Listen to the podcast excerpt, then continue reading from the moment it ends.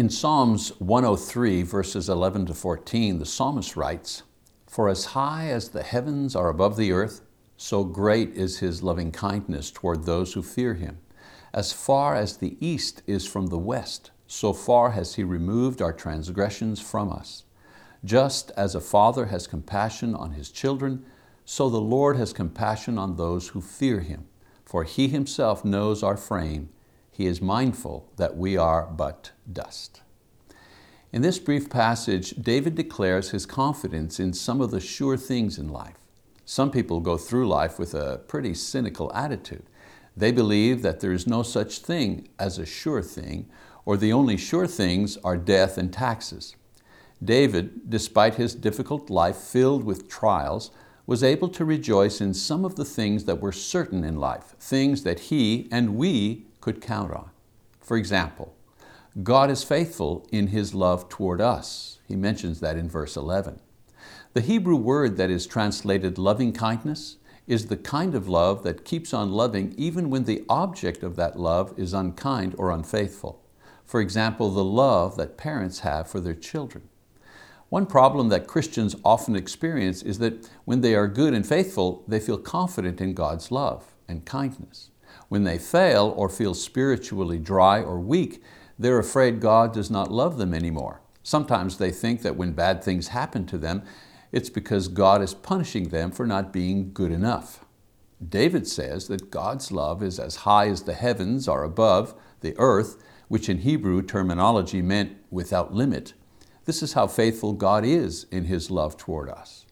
It is not just that He loves us, it is that His ability to love us while we are weak and imperfect is without limit. We can count on it. Another sure thing, God has removed all of our sins, verse 12.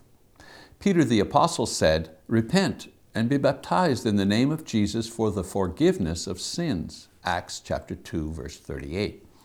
One of the strategies of Satan is to make us feel guilty about the sins we have committed in the past or the sins we are sincerely struggling with now.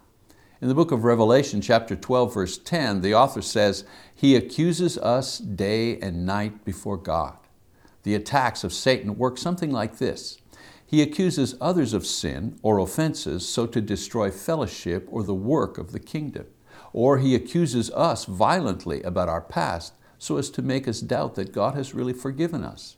He accuses us of not trying hard enough against sin so as to discourage us or try to justify ourselves through works instead of relying on Christ and His cross to be right with God. David reminds us that when God removes our sins, they are as far from us as east is from west. In other words, they are out of sight. When we are forgiven, all sins are forgiven forever. We can be sure that God will not charge us with sins, what Paul tells us in Romans chapter 8, verse 1. Finally, we can be sure that God understands us. David mentions this in verses 13 and 14. He says it in such a poignant way, for He Himself knows our frame. He is mindful that we are but dust. Not only does God understand us, He is compassionate for us. He feels for us like a father feels for his child. We doubt that God knows what it is like to be us, why we do what we do. But David reminds us that God is not only our creator, He is our Father, and that includes understanding with feeling and love. We can be sure that when no one understands us, including ourselves, God not only understands, He really cares. You know, not too many things can be counted upon in this world. There is a lot of disappointment. Despite the uncertainty we experience, however, God reassures us that we can always count on Him.